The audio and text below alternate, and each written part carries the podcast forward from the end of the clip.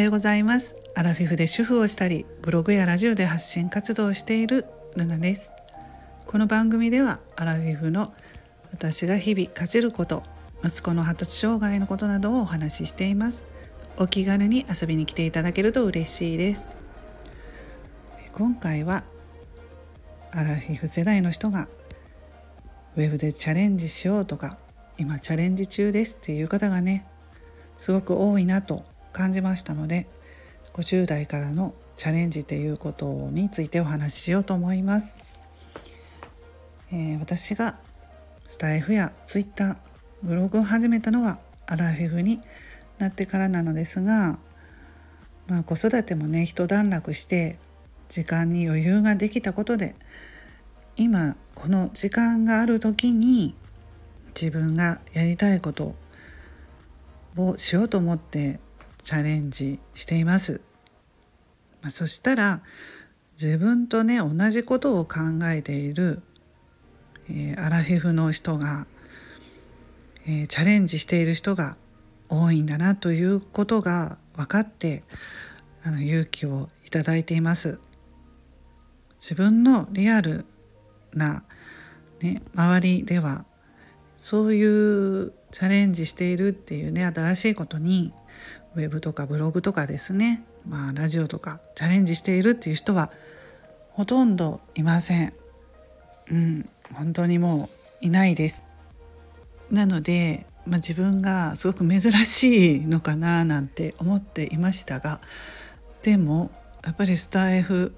も始めてそうですしツイッターでもね、まあ、フォロワーさんが、あのー、ちょこちょこ増えてそのフォロワーさんってやっぱり自分と同じ考えを持つ人があのフォローしてくださってつながれると思うんですけど同じことを考えてる人多いんだなっていうことを感じています。うんえー、なのでね50代ってやっぱりね何かこう、えー、人生の中でもね一旦立ち止まって考える時期であるんだろうなっていうことをねすごく今感じます。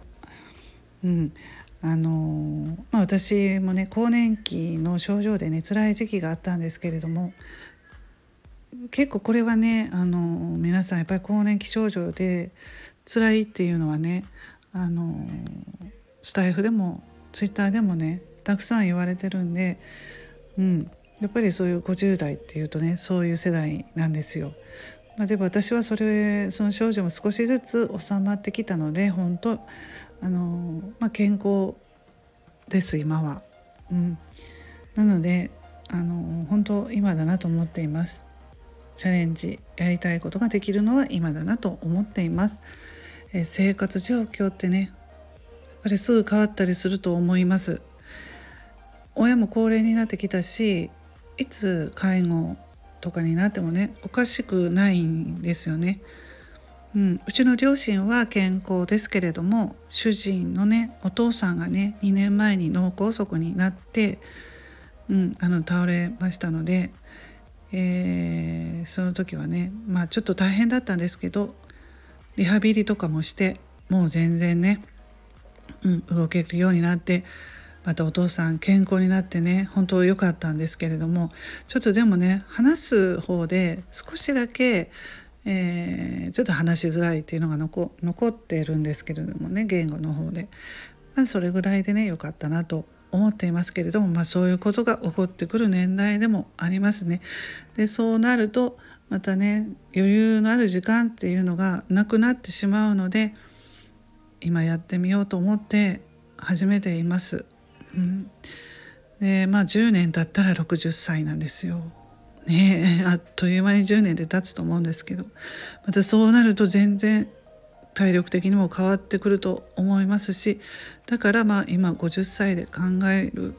だなと思います。うん、そしてまあコロナになってね健康であることの大切さっていうのはねもうすごくあの分かりますし